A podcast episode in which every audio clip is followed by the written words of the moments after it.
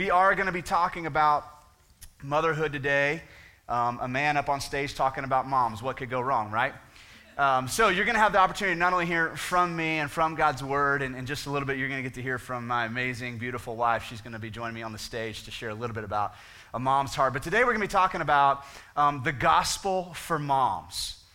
And what we don't mean is that there is this other gospel that's just for moms. We're going to be talking about how the same gospel that you and I believe that saves us, that redeems us, that, that brings forgiveness and grace to us, we're going to be talking specifically about how that works out in the mom's heart. And so um, that's where we're headed today in Matthew chapter 11. As you turn there, just a couple of things we need to acknowledge. I realize that Mom's Day is not always a happy day, right? There are a lot of struggles uh, that are attached to being a mom or having a mom. For example, some of you um, may have lost a mom or lost a mom recently. And so for, for you today, um, isn't necessarily a joyous day. It may be a day of sorrow. Or um, maybe you are a mom or a mom to be who has miscarried. I know that uh, statistically speaking, many of the women in this room right now have gone through that journey of miscarriage. I know there are women in our church who, um, who want to be moms, but because of infertility are unable, at least at this point, um, to, to conceive and to get pregnant. And so we recognize that Mom's Day, for all that we're thankful for, for all the honor we, that we bestow to moms, can also be a really, really hard day. And the reality is that it doesn't matter if it's Mother's Day or not, right? For the mom, there are a lot of struggles in the daily life. So I was looking at some research this week um, from, uh, from the, the Pew Research Group on parenting in general. And here are some statistics that I thought were interesting and I think even revealing about moms and the way they think about themselves. For example, um, most Americans who were surveyed believe that uh, parenting today is much more difficult than it was 20 or 30 years ago.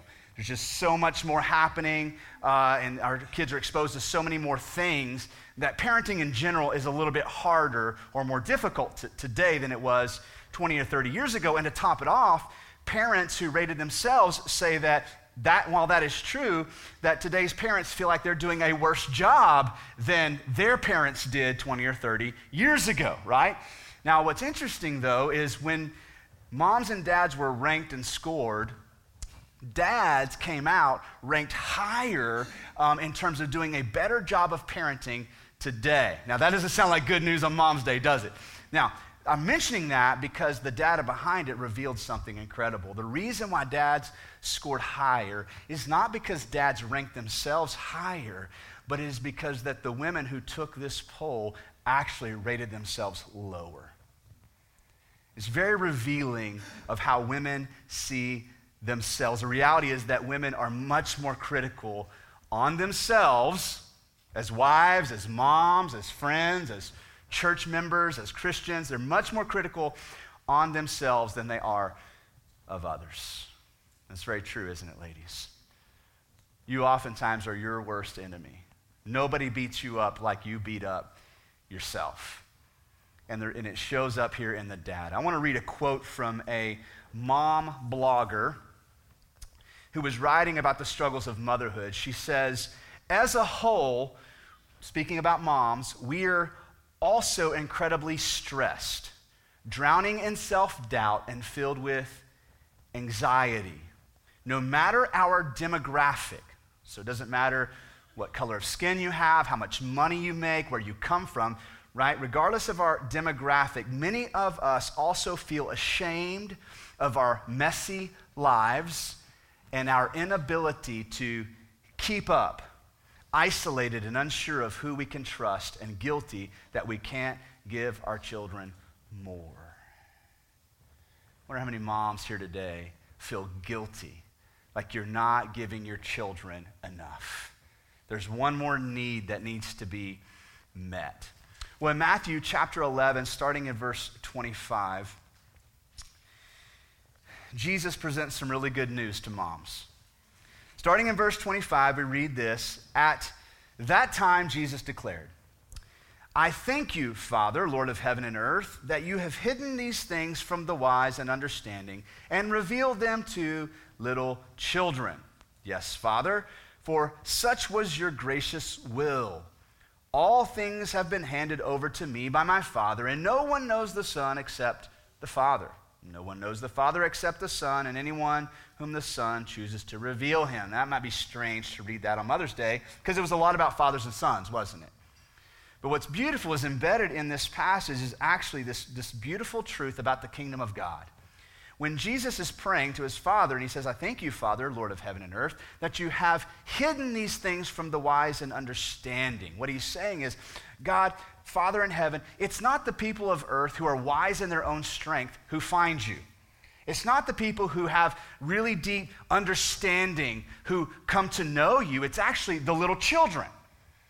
And if you look at how Jesus interacts with children, especially in the Gospel of Luke, chapter 18, we find this moment where Jesus is teaching and the little kids are coming up to Jesus, and the disciples um, feel like they're distracting him. So the disciples kind of shoo him off. And what Jesus does, he stops and he rebukes the disciples and says, What are you doing? Let them come to me. And then Jesus says this He says, Truly I say to you, whoever does not receive the kingdom of God like a child shall not enter it. So, even in that moment with children there, what Jesus is saying, he's saying, even adults, my invitation to you is to come to me like a child.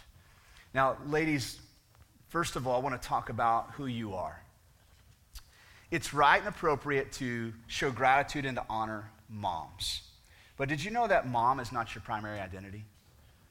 I know you feel that way because it's like 98% of your energy is spent being one, but that's not your primary identity. And, and your primary identity is not even being a wife or a church member or an employee. You are first and foremost a child of God. For all who have been redeemed, God says to you, You're my daughter. That's your first identity. And so Jesus is saying, Listen, you have to come to me that way, like children, like sons and, and daughters, to inherit the kingdom of heaven. And Jesus is praying to his Father, saying, I'm so thankful, God, that you didn't invite people into the kingdom who have it together, who are wise in their own eyes. I'm so thankful that you invited people who are weak like children into the kingdom of God. The reality is, we don't get into heaven by impressing God. Moms, you won't have to show Jesus your Pinterest board to see whether or not you've been a good mom to get into heaven. Your performance will have nothing to do with whether or not you get into heaven. The reality and the truth is that God reveals himself to the least likely, the least of these, the weak, the ones who can't pull it together and who can't fix themselves. God reveals himself to moms who feel like they're going to lose it if one more kid loses his homework or spills his drink or forgets to put his soccer jersey in the laundry so you can wash it so he'll have it to wear at his next game or her next game. God reveals himself to the moms who watch other moms in envy and tell themselves, if she can do it for her family, then I should be able to do it for my family. God reveals himself to the moms who get off of Facebook feeling defeated because all the other moms seem to have it together.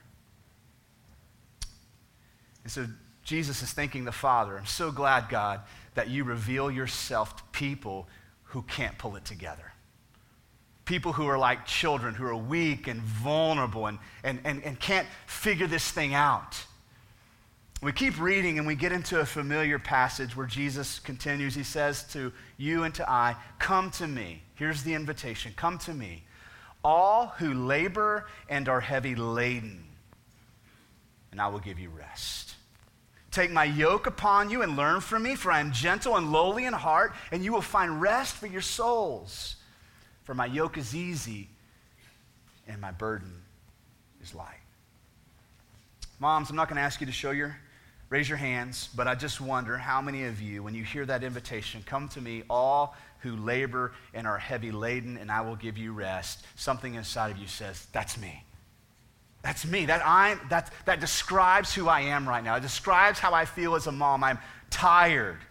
I'm heavy, heavy laden. I need real rest. Well, in this context, Jesus talks about a yoke, and he says, actually, my yoke is better for you. My yoke is easier than the yoke that you're carrying. We think about a yoke. I know we don't use yokes very often in this culture and time. So there are two things that come to mind. One is the yoke of the oxen, where you take a team of oxen and you put the yoke on them, right? And you hitch up a wagon or a plow and they, they move through the field or down the road. But there's another kind of yoke that I actually think Jesus had in mind, and that was the human yoke. In the ancient world, when you had to carry something, you didn't have wheelbarrows and, and, and golf carts and things to lawnmowers to move things around, right? So you had to figure out a way to carry heavy things. For example, one of the, the heavy loads of the day would be water. You'd trek down to the water and you would load up enough water for the day in buckets, and then you would place a wooden yoke across your shoulders and attach the buckets to the yoke, and you would carry the water home. More often than not, in that culture and time, guess who it was carrying the yoke with the water? It was ladies. This is why Jesus runs into the woman at the well, right? She was drawing water for the day to carry home to meet the needs of her family. Now, the thing about the yoke was this to make this work, you had to make sure you didn't put so much in it, you couldn't make it to your destination. Because if you only made it part of the way there, you were kind of stuck, right? You couldn't go back, and if you had water, you'd have to pour it out and start over again. And so the idea was just put just enough weight in the buckets so that you could make it to the finish line, make it home. Well, the second trick, though, was that the buckets had to be balanced. Because if not, you begin to lean to one side, and before you knew it, you were spilling whatever was in the bucket on the ground. And once again, you had to start back over. So carrying the yoke was about having just enough weight in there, right, so that you could make it to the finish line. But it was also about balance. And in the first world, uh, the first century uh, culture we're talking about here, the yoke was also used to describe the teaching of a rabbi. And so if you were a disciple of a rabbi, you would take his yoke upon you, his teaching upon you. So Jesus is actually referring to himself here now as, as a rabbi, as a teacher. He's saying, I want you to take my yoke upon you. And he's talking about the law of God. When we think about the law of God in, in a similar fashion, we know that the law can be heavy, right? Have you ever tried to obey the Ten Commandments perfectly? If so, you're trying to carry a heavy load, right? But the reality is that the yoke has to be balanced. So even if you pull it off, so by some miraculous effort on the outside, you look like you obeyed perfectly, right? The yoke wasn't in balance unless your heart was there. Right? So this was the rich young ruler who came to Jesus and said, Man, I've, I've carried the yoke of the law and I've carried it perfectly. And Jesus said, Really? Well, let's talk about your heart. I want you to go home and sell your stuff and then come and follow me. And the man did what? He went away sad. Why? Because his heart wasn't there. This is how Jesus defines the Ten Commandments. And he says, Listen, you've heard not to look lustfully at a woman, and you think you've pulled that off, or you've heard not to commit adultery. and You think you've pulled that off because on the outside you haven't been caught. But on the other bucket, the bucket of your heart, you're already guilty. Right? So to carry this yoke meant not only to obey the law perfectly, but your heart had to be right.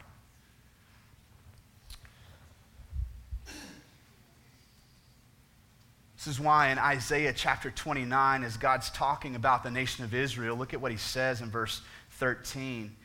And the Lord said, Because these people or this people draw near with their mouth and honor me with their lips, so that bucket's full. They're saying all the right stuff while their hearts are far from me. That bucket is empty. And their fear of me is a commandment taught by men. Therefore, behold, I will again do wonderful things with this people, and wonder upon wonder. And listen to this verse. And the wisdom of their wise men shall perish, and the discernment of their discerning men shall be hidden. I think there's a deep connection between what Jesus is teaching in Matthew 11 and what we just read in Isaiah 29. Because what God is saying to the nation of Israel in Isaiah is listen, you've got the yoke of the law on your shoulders, and you're saying all the right things over here, but this other bucket, it's empty, it's out of balance. And so you think you are performing well, but you're really not, because your hearts are far from me. So I'm going to do something wonderful. I'm going to come to you and extend an invitation to you. And it's not going to be an invitation for the wise and the understanding and the high performers in your culture. I'm going to come to you and extend a wonderful invitation for you to come to me. I think this is what Jesus is getting at here in Matthew 11. Because, see, we read this on the surface and we read about, come to me, all who are labored and, and heavy laden. And what we think about is, that's me because I'm so busy. Oh, that's why I feel so, so heavy, is because I'm so busy. But the reality is, if you wiped your schedule clean for the next 30 days, guess what will happen the day one after that? You'll start packing it up again Because so many of our lives, and ladies, listen, so many of your lives are driven by guilt. That you're not good enough, that you're not performing enough, that you're not the, the, the mom you should be. And so, what do you do? You try to make up for it by doing more and committing to more and, and trying to make up for it. One more load of laundry and one more activity, and, and I'll make one more of these things and one more of these things, and you just add it up in an attempt to do what? To alleviate that burden that you're carrying of not being good enough. So, this invitation in Matthew 11 is really for those who aren't good enough. Come to me, all who feel like you're not good enough, who are shackled by shame and guilt, not performing to the standard and expectation that you put on yourself. Come to me, and I'll give you rest.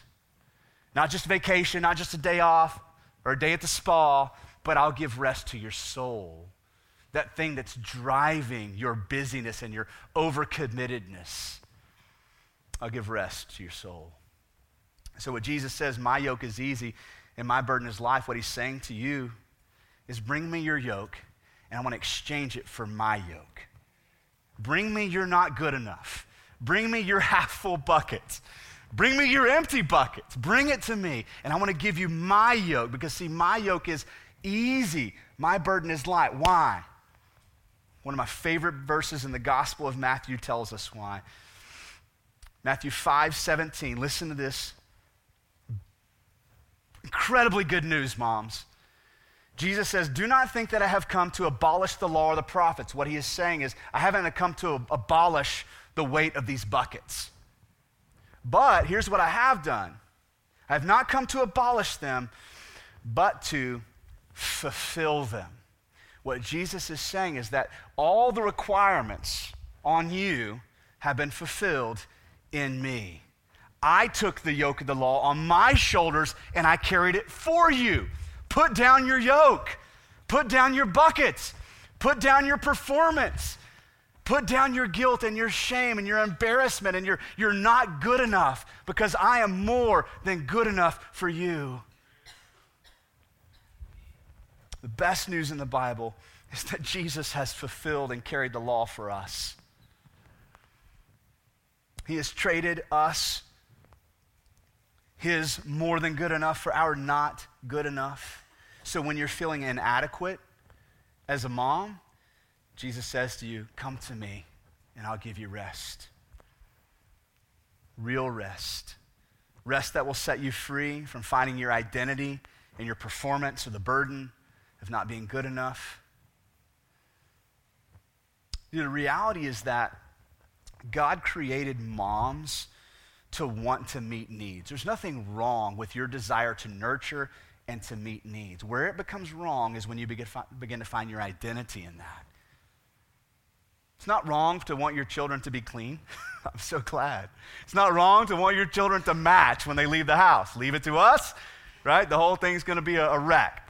It's not wrong to want these things. It's not wrong to want your kids to make good grades or to be obedient to their teachers. But, but here's the thing when you begin to find your, your identity in those things and your children begin to not perform, then what happens is you begin to say, you know what, I'm not performing either. It must be me. What did I do wrong?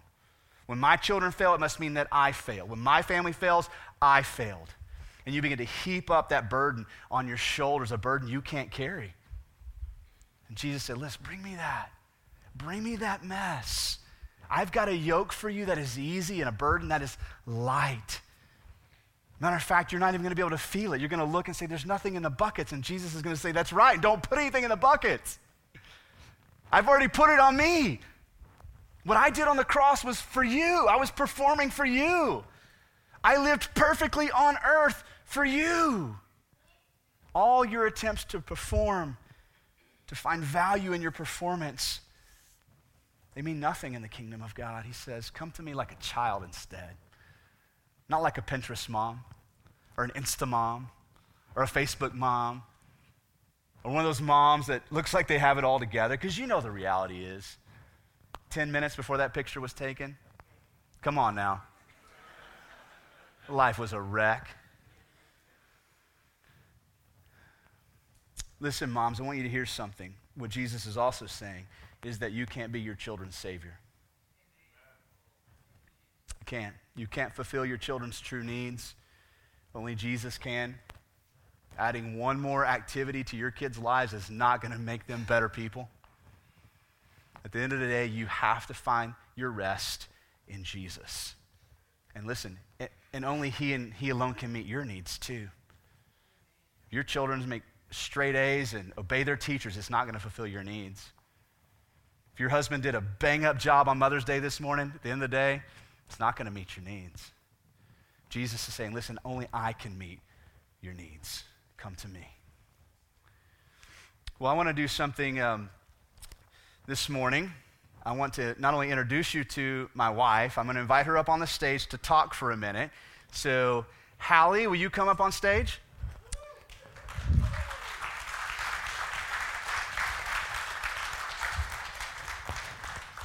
This is my beautiful wife. He knows how much I love hugs. And uh, she loves them from me. Um, and if you know my wife at all, which some of you have, have got to know her, you know she does not want to be up here. She loves serving behind the scenes, and so this is not her deal. So it's a very courageous thing uh, for her to come up here. But there's a very specific reason why um, I wanted you to come up and share. Um, so, a little bit about Hallie and I. We've been married this Wednesday, will be 15 years. Yep, so. Woohoo! uh, she's been a mom for 11, almost 12 years, been married to me for 15 years, but she grew up in a performance driven culture across the board. Um, school was that way, graduated salutatorian in her class. Um, she was all state shortstop in softball. He's stealing my thunder. Um, she state championships, and that lingered on into college. And then, but not only that, the church culture she grew up in was very performance based, and there was all this pressure to be the good girl. And so, I just wanted you to share a minute, um, if you don't mind, about how that pressure has just weighed you down, especially like as a pastor's wife. I know there's a lot of pressure. You feel a lot of pressure. So, what's it like? And Talk, talk a minute about just feeling the pressure of needing to perform. I had hoped that when God called me to be a pastor's wife, that there would be a very clear definition of what that was supposed to look like. And, um, you know, only based on the example that had been given to me and the, the woman who is my parents' pastor's wife, uh, I sat underneath her for, gosh, about 20 years and saw her at everything. She was church on Sunday morning, Sunday night, Wednesday nights. She was at the hospital when babies were born and people passed away. She was giving, you know, she had homemade meals and, and all those things. But um, that's just not how, you know, God had planned my life to be. I mean, we needed me to work full time. So I didn't, I had a lot of pressures on me to um, try to fulfill expectations that I'd put on myself based on what I had seen and um, while trying to work full time, and it was so overwhelming. And uh, you know, I think we all have our own definitions of what our former pastors' wives look like. So you guys, I feel like I had your expectations too on me, and that wasn't fair. Um, so it was very heavy and every day. I mean, and still I struggle with this now. I'm not going to say up here that I don't struggle with these things still. So, um, but yeah, that's expectations and especially expectations that are not written down. It's just the, the thought of what you expect of me. So, well, beyond being a, a wife or a pastor's wife, you're a mom, right? And and you see this probably more often than I do in other women. The pressure that women put on themselves to perform. What are some? What does it look like? Like, give us some insight into that. What is? What kind of pressures do you see ladies putting on themselves? I think social media has definitely done us an, an injustice. um, no longer are women looking at other women, older women in the church. I think social media has replaced that for us. Um, and I'm not sitting here saying that social media is bad. I think there are great things that come from that. But um, I personally, and I'm going to speak for myself, um, have seen social media um, just fuel this idol of comparison within me and it makes it really difficult to not want to see you know you guys at you know um, you know your vacations and then see your you know your family photos that are just you know incredible and i can't even get mine to sit down for one um, you know the pastor's wife the pastor's family we are i mean we are chaos and i'm just going to say that um, you know but I think those pressures of social media um, that weren't maybe there 20 or 30 years ago. I heard those statistics and I was like, what has happened in the last 20 or 30 years that has allowed you know this data to be true now. And that's i mean i feel like social media plays a huge part in that. And ladies if i could encourage you to you know you know remember that those perfect pictures that are on facebook or, or instagram are not really what life is like i want to do that for you right now. Yeah. No that's so good. I think that's kind of what jesus is saying. Like i didn't i'm not dying on the cross to meet you in your perfect instagram photo.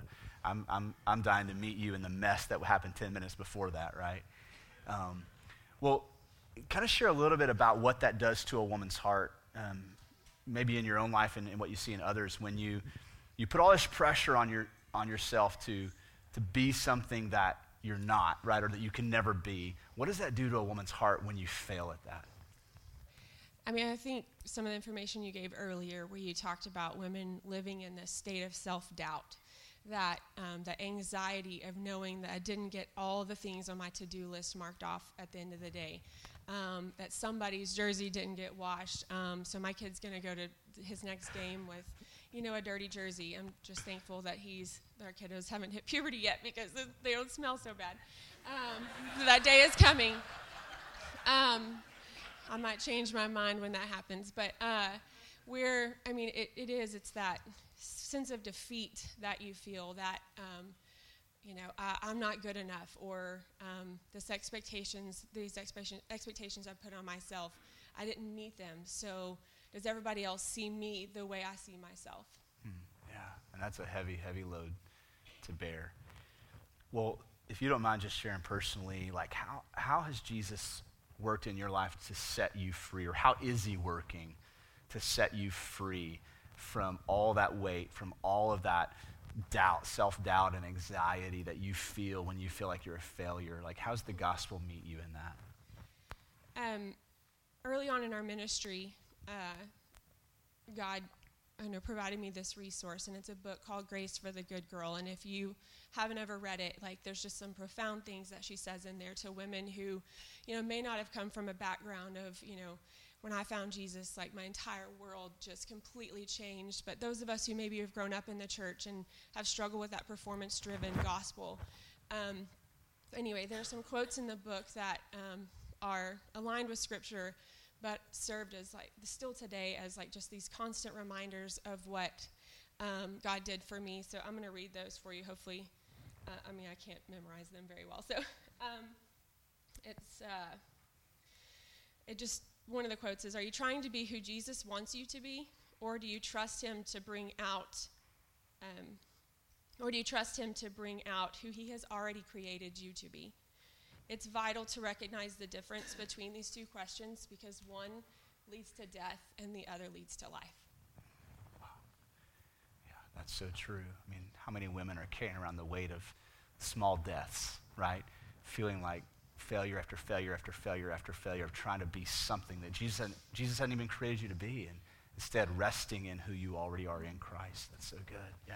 Um, and she, she talks about how God has taken, he's ex- or Jesus has taken uh, or exchanged my not good enough for better than I could ever imagine. Mm, yeah. Do you want to read that one? Um, the story of redemption and healing is that Jesus came to exchange my not good enough with his better than I could ever imagine. He came to trade my life for his, my weak for his strong, my ashes for his beauty, and he longs for each of us to receive the gift of himself. Mm, what a beautiful commentary on what Jesus was just saying in Matthew 11. And at the end of the day, when my head hits the pillow and I feel like, oh my gosh, I didn't do all of these things on my list, there's one more quote that she says. It says, All he wants is simply you, minus your good works. Minus your perfect attendance, minus your politeness. When you really believe that, you may discover that all you want is Jesus, simply Jesus, not just to get to heaven. I was so close. or to help you be a good person, or to do the right thing.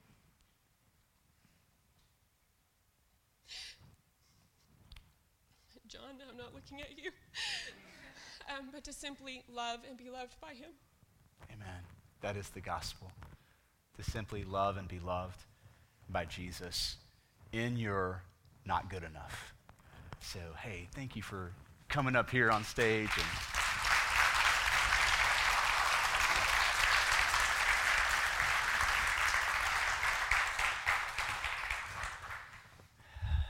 Now you see a little bit of the man that I am and the reason why God has used this woman to shape who I am in Christ more than any other person or experience in my life. And so, so thankful for Hallie.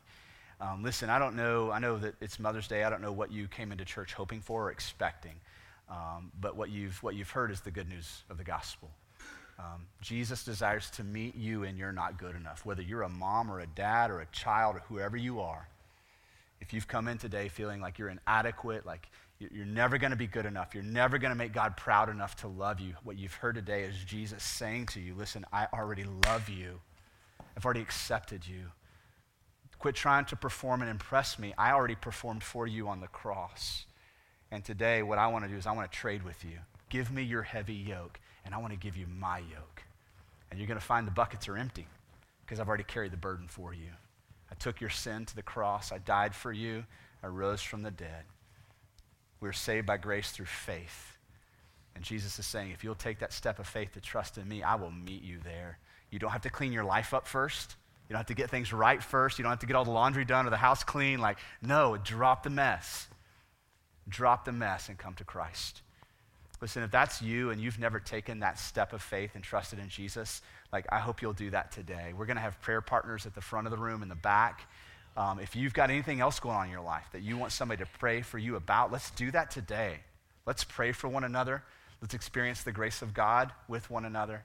Our worship team is going to come up. You guys want to come on up, and our prayer partners are going to come up. I'm going to lead us in prayer, and then we'll respond. Um, Father, this morning we're so thankful for your amazing grace, and it truly is amazing how, Jesus, you knew our deepest needs before we were even born. You stepped into our world. You became like us. You performed for us. You carried the yoke of the law for us. And the good news of the gospel is that you require no more of us, that we would simply come by faith and exchange our not good enough for your better than I could ever imagine. So, Father, right now I know there are people in this room who have not made that exchange, who have not come to you in faith and, and laid down their mess. I pray that would happen, God, even as I'm praying right now, that your Spirit would call them to yourself.